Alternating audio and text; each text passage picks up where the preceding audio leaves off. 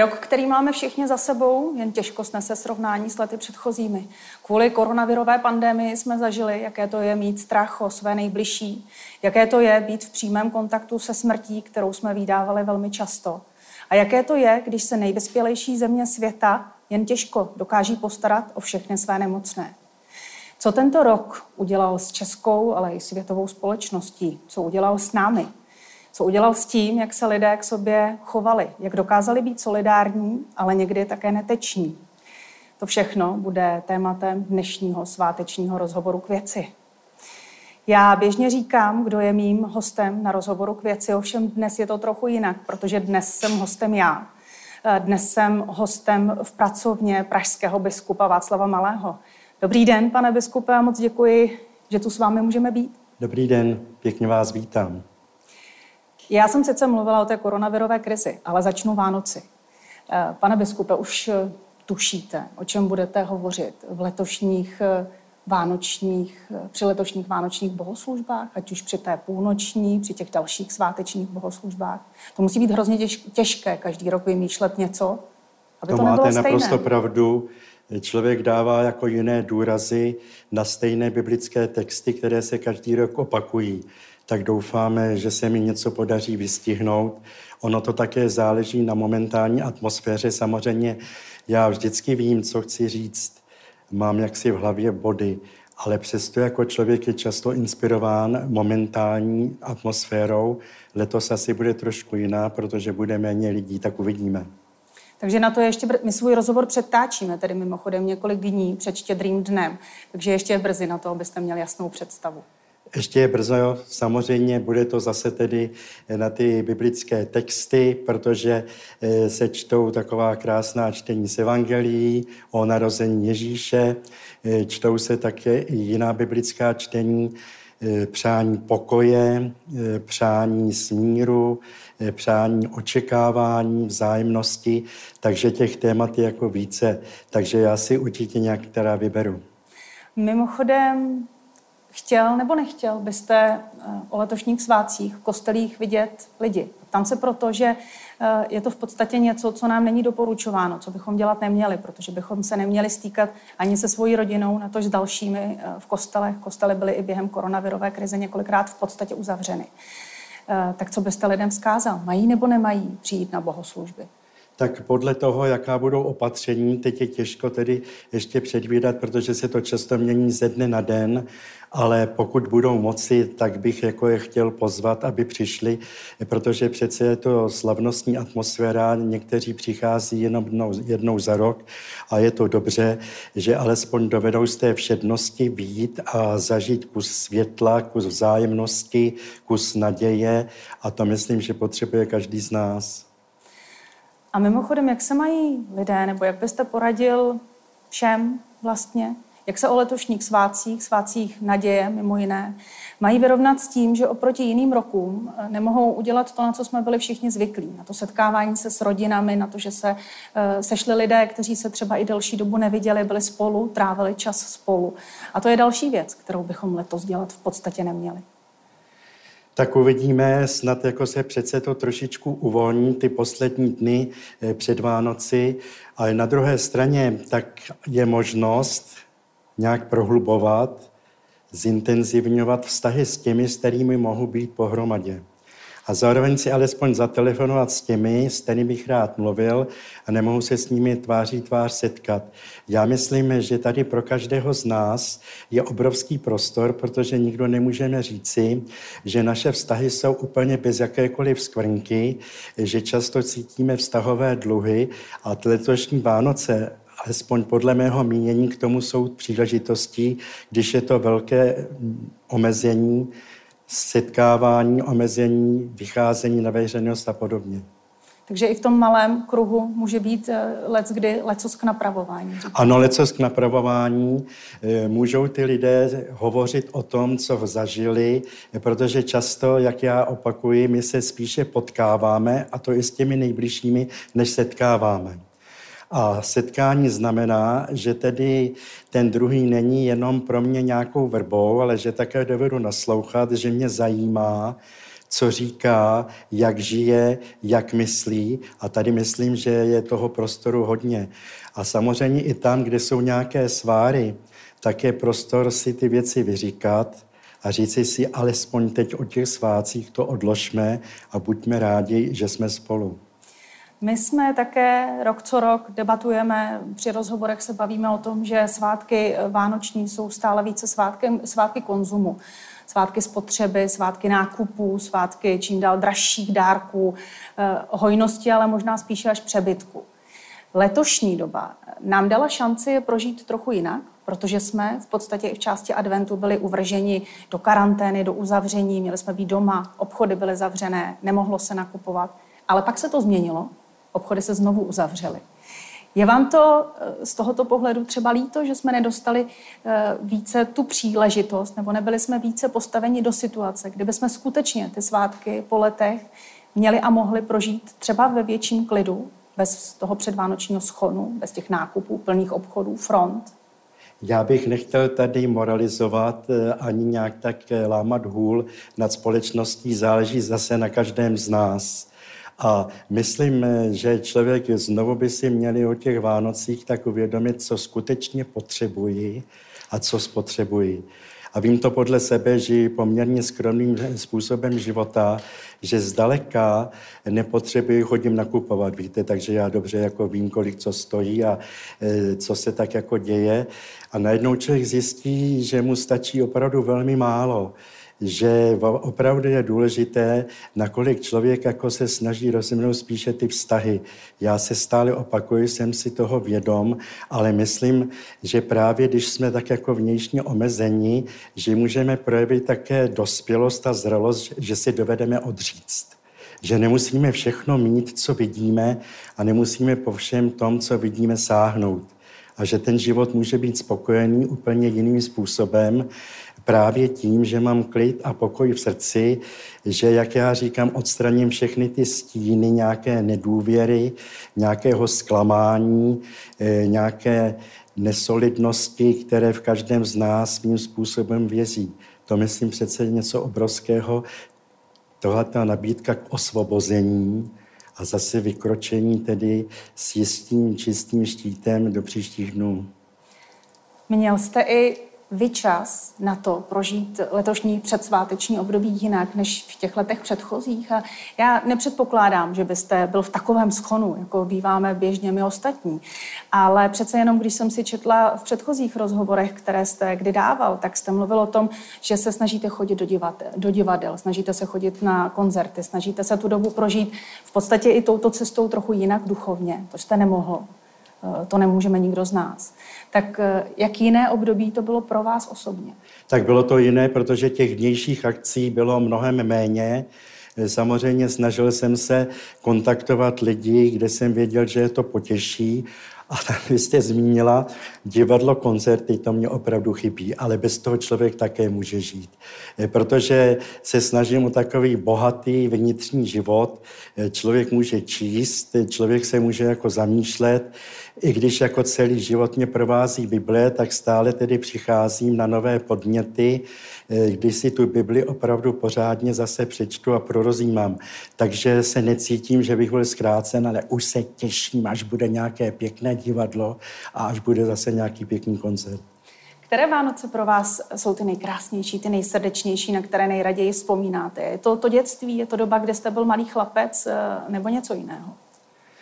Tak eh, každé ty Vánoce mají svoji atmosféru, ale samozřejmě ty dětské Vánoce, eh, ty mi zůstaly v srdci, byly velmi skromné. Já pocházím z velmi tedy skromných poměrů, ale o to více byly srdečnější.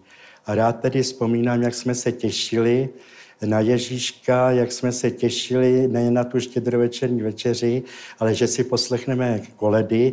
Eh, tady koledy jsme poslouchali na desce a na gramofonu, který se točil kličkou. Dneska takový gramofon je velmi drahý.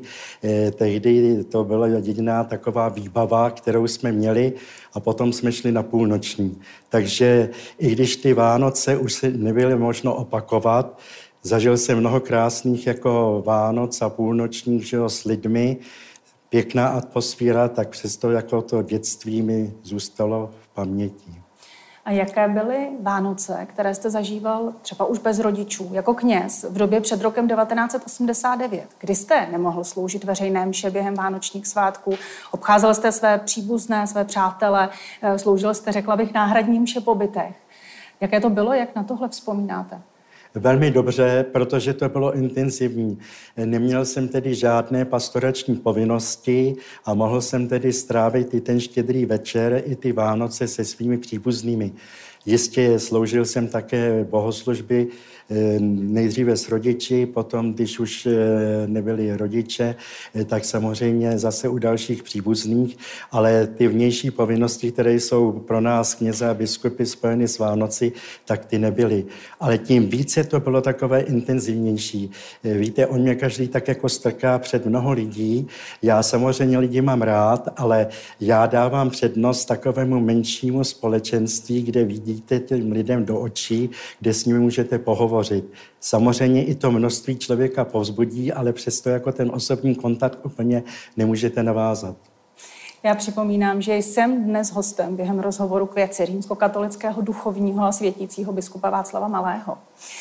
Pane biskupe, když bych od těch vánočních svátků, od toho pěkného, co teď zrovna prožíváme, přešla k tomu horšímu, co jsme v letošním roce prožili, a to byla koronavirová krize. Napadá vás něco, co s tím máte spojeno stran toho, jak to poznamenalo nebo nepoznamenalo českou společnost? Jestli to lidi v nějakém slova smyslu změnilo?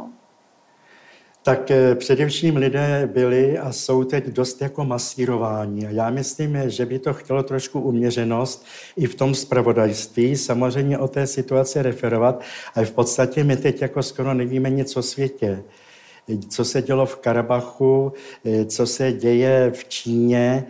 To jsou jenom takové letmé zprávy, jako by jenom existovala naše republika, naše společnost. A samozřejmě v některých lidech to potom probouzí až jistou paniku, jistou beznaději a myslím, že není třeba úplně tomu podléhat. Přiznat si strach, já ho také mám, proč to jako nepřiznat, ale právě ten strach jako zpracovat. A na druhé straně jsem se setkal i s jistou jako nevraživostí, ale Především bych zdůraznil tu solidaritu, ať už to šití roušek na jaře při té první vlně, potom ta obětavost lékařů, sester, ale i mnohých dobrovolníků. Tak já se na to dívám spíše z té světlé stránky, abychom se na to dovedli podívat, protože když jenom budeme vidět, co nám jako hrozí, kolik ještě bude obětí, kolik ještě nakažených lidí, eh, tak si velmi zúžíme pohled na tu realitu. Já to nepodceňuji, sám také ta pravidla se snažím dodržovat, ale na druhé straně jenom obdivuji všechny ty hrdiny a hrdinky, kteří tráví hodiny a hodiny v nezištné službě a nedělají to pro finance. A víte, to je další tedy moment, kterého si vážím, že člověk může tedy něco pro toho druhého udělat, aniž čeká, co za to. Protože často žijeme v takové atmosféře, něco uděláme a teď jako přece vrtá takový ten čertík a co za to jestli z toho budu mít nějaký profit.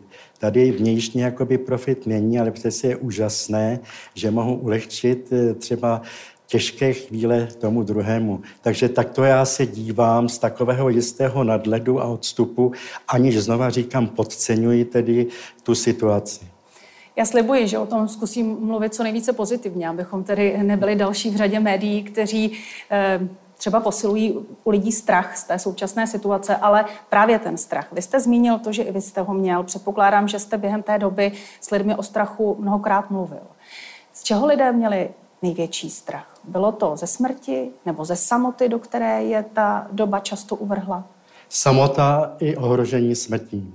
A to je tedy další moment. Teď, aby to neznělo tak, že já se raduju ze smrti. Ale právě smrtelnost patří k životu.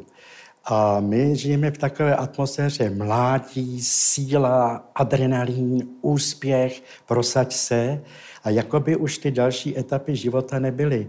A já myslím, že je dobré si znovu tedy uvědomit i svoji smrtelnost. Neříkám, že to je něco radostného, ale na druhé straně člověk, když to nějak tak přijme, eh, tak eh, potom ten život prožívá nějak intenzivněji a dává tomu jako hlubší smysl. Takže tahle ta doba, myslím, že nás upozornila člověče, také jednou tedy bude konec tvého pozemského putování. A ty budeš jaksi skládat účty, když se tak podíváš, na ten svůj život, eh, co si udělal dobrého, co si udělal zlého. Já vím, že to teď zní naprosto znešeně, ale i já sám jsem o těchto záležitostech přemýšlel, přestože se smrtí přicházím do styku, eh, pohřbívám, navštěvuji umírající lidi, ale i pro mě to byla tedy poměrně důležitá lekce. Um, mimochodem, uh, co ta samota? Protože my jsme se s tím potýkali velmi intenzivně. Eh, lidé byli sami ve svých pečovatelských domech, domech pro seniory, jejich příbuzní, lidé z jejich rodin za nimi nemohli často několik měsíců. Eh, dokonce jsme sledovali příběhy o tom, že lidé museli umírat sami, že se třeba nemohli setkávat se svými nejbližšími, nemohli se s nimi rozloučit, nemohli se s nimi promluvit. Jak se eh, s takovouhle situací, která musí být hrozně těžká, vyrovnat? Eh, jestli jste třeba o tom někdy s někým mluvil, jestli jste se dostal do té situace, kdyby eh, něco podobného někdo zažil. Ale jak tohle zvládnout, abychom tu smrt potom dokázali přijmout? Já bych nerad vypadal jako ten mudřec, který ví, jak na to. Eh, když mi ty lidé zatelefonovali, nebo já jsem zatelefonoval, eh, tak jsem se snažil jenom nějakým dát najevo, eh, že si dovedu představit, v čem tedy žijou a že už to, že mohou tedy s někým takto mluvit, i když samozřejmě není nad osobní kontakt, tak že už je to něco pozitivního. Byl jsem tedy velmi opatrný, abych jim dával těšínská jablíčka. Víte, ono je to potom takové nepoctivé. Je to případ od případu. Samozřejmě někdy potom je těžko mluvit s člověkem, který už láme nad vším hůl a který jenom potom zapne rádio nebo televizi a stále tedy se nechává vsáknout že jo, do těch eh, negativních zpráv. Eh, tak já jako na to nějaký recept nemám. Samozřejmě u věřícího člověka je to trochu něco jiného. Ne, že by neprožíval strach, to by bylo nepoctivé, ale přece ta perspektiva eh, vztahu k Bohu, eh, ta dává člověku jiný tedy životní elán, jiný švung, aniž tedy člověk přehlíží realitu. Ale já si telefonoval nebo jsem volal lidem, kteří tedy nejsou křesťany a musím říct si zase, že někteří z nich i tu samotu eh, dovedli překonat úžasným způsobem. Takže ono je to od člověka k člověku. Když od té smrti, tedy poodstoupím trochu dál, eh, mluvil jste o tom, že eh, jste, máte, nebo jste měl pocit, že mezi lidmi byla, byla možná mnohdy až zbytečně vyvolávána panika a strach, ať už médií, anebo politiky. A k těm já bych chtěla přejít. Jak obstáli naši lídři, pane biskupe, během těch těžkých týdnů a měsíců? Byli lídry pro naši společnost? No, jak kdy a především já stále opakuji už celé měsíce, aby to konečné rozhodnutí na základě konzultací odborníků přišlo jenom skrze jedna ústa. A tady v podstatě politici do toho vstupovali a každý svým způsobem říkal něco jiného. A to ještě tedy vyvolalo větší zmatek. Zároveň tedy jakási neuspořádanost, protože je třeba, jak to dělají v Německu, a Německo má přes 80 milionů lidí a e, ta opatření tam jsou, ale má to nějaký řád a nějakou souvislost. A tady někdy se mi zdálo, e, že ta bezradnost se příliš jako přenáší na lidi. Vím, že je to těžké, že to není jako snadné, ale já myslím, že je třeba jako lidem říct, ano, je to vážné, připravme se na to, že bude třeba ekonomicky hůř, ale aby o těch opatřeních mluvila jenom jedna ústa, protože to opatření by mělo být opravdu na základě důkladné diskuze odborníků. Já tím odborníkem nejsem a klidně přijmu samozřejmě to, co vzejde tedy z toho setkání těch odborníků. Ale tady jako zazníval více hlas a zároveň tedy někdy taková ta těšínská jablíčka teď jako hodit tomu lidu zase nějaký ty finance, je to velmi těžké pro podnikatele a je mi líto, že mnoho lidí asi zkrachuje. Na druhé straně jsou to takové laciné dárky. Já myslím, že mnohem lepší je říct si pravdu do očí a zároveň opravdu řád při vyhlašování těch opatření. No, no je to mimochodem dopad toho, o čem mluvíte, je vidět všude kolem nás. Oni přibývají příběhy hostinských, hospodských restauratérů, ale e, i malých obchodů, které prostě už nechtějí zavřít, jsou zmatení z těch neustále se měnících opatření. E, a je také vidět, že v lidech čím dál tím těžší najít disciplínu, najít eh, skutečně víru v to, že ta opatření mají dodržovat, víru v to, že jsou vedeni dobře a rozumně, řekla bych. Jak se s tím poradit? No je mi líto, když někdy přece jako v těch zprávách provolí někdo, eh, kdo je opravdu před krachem a teď zase neví, co bude zítra. Včera zrovna ve zprávách, že jo, v televizi bylo o jednom stánkaři, eh, že se nesmí prodávat jako alkohol, teď zase jako se smí. No, kde to jsme? Na druhé straně musím říct já, lidem přeji, aby se napili eh, dobře piva, ale když jsem viděl ty plné restaurace, tak jsem si říkal, přece by to chtělo určitou kázeň, protože samozřejmě ty lidé tam jako seděli blízko, sice jakoby dodržovali e, tu distanc, ale ono to potom jako nejde, když člověk se jako trošku rozjaří. E, takže bych tak jako chtěl pozbudit všechny, abychom hold to vydrželi. Je to nepříjemné pro každého z nás, i když znova říkám, naprosto si dovedu představit, jak chutná ten žejdlík piva po několika týdnech postu. A co si, pane biskupe, přát pro ten rok příští? Kromě toho, abychom samozřejmě mohli pokud možno žít zase normálně, abychom se mohli vrátit k tomu běžnému životu, setkávat se spolu a třeba si i v té restauraci eh, nějakou tu skleničku se svými přáteli dát. Tak já bych přál sobě i všem, abychom nacházeli to lepší v sobě, abychom to dovedli dát najevo a abychom nějak tak posilovali vzájemnou solidaritu. Eh, protože jedeme jako společnost dál, eh, zároveň vzít tu realitu takovou, jaká je a podívat se hlavně kolem sebe. Nemít prostě na zřeteli jenom ten svůj prospěch a zároveň nevnímat toho druhého jako potenciálního rivala protože dnes už od mládí jsme vedeni k tomu zvítěz, prosaď se, buď první, ale ono to v životě vůbec nemusí tak fungovat. Tak tohle by si přál pro sebe i pro všechny tedy své spoluobčany, že jo, s kterými sdílím prostor tohoto státu. Říká eh, římskokatolický duchovní světící biskup Pražský Václav Malý. Děkujeme za to, že jsme mohli být vašimi hosty, pane biskupe. Já děkuji, že jste přišla a bylo to s vámi příjemné. Hezké svátky, nashledanou. Nashledanou.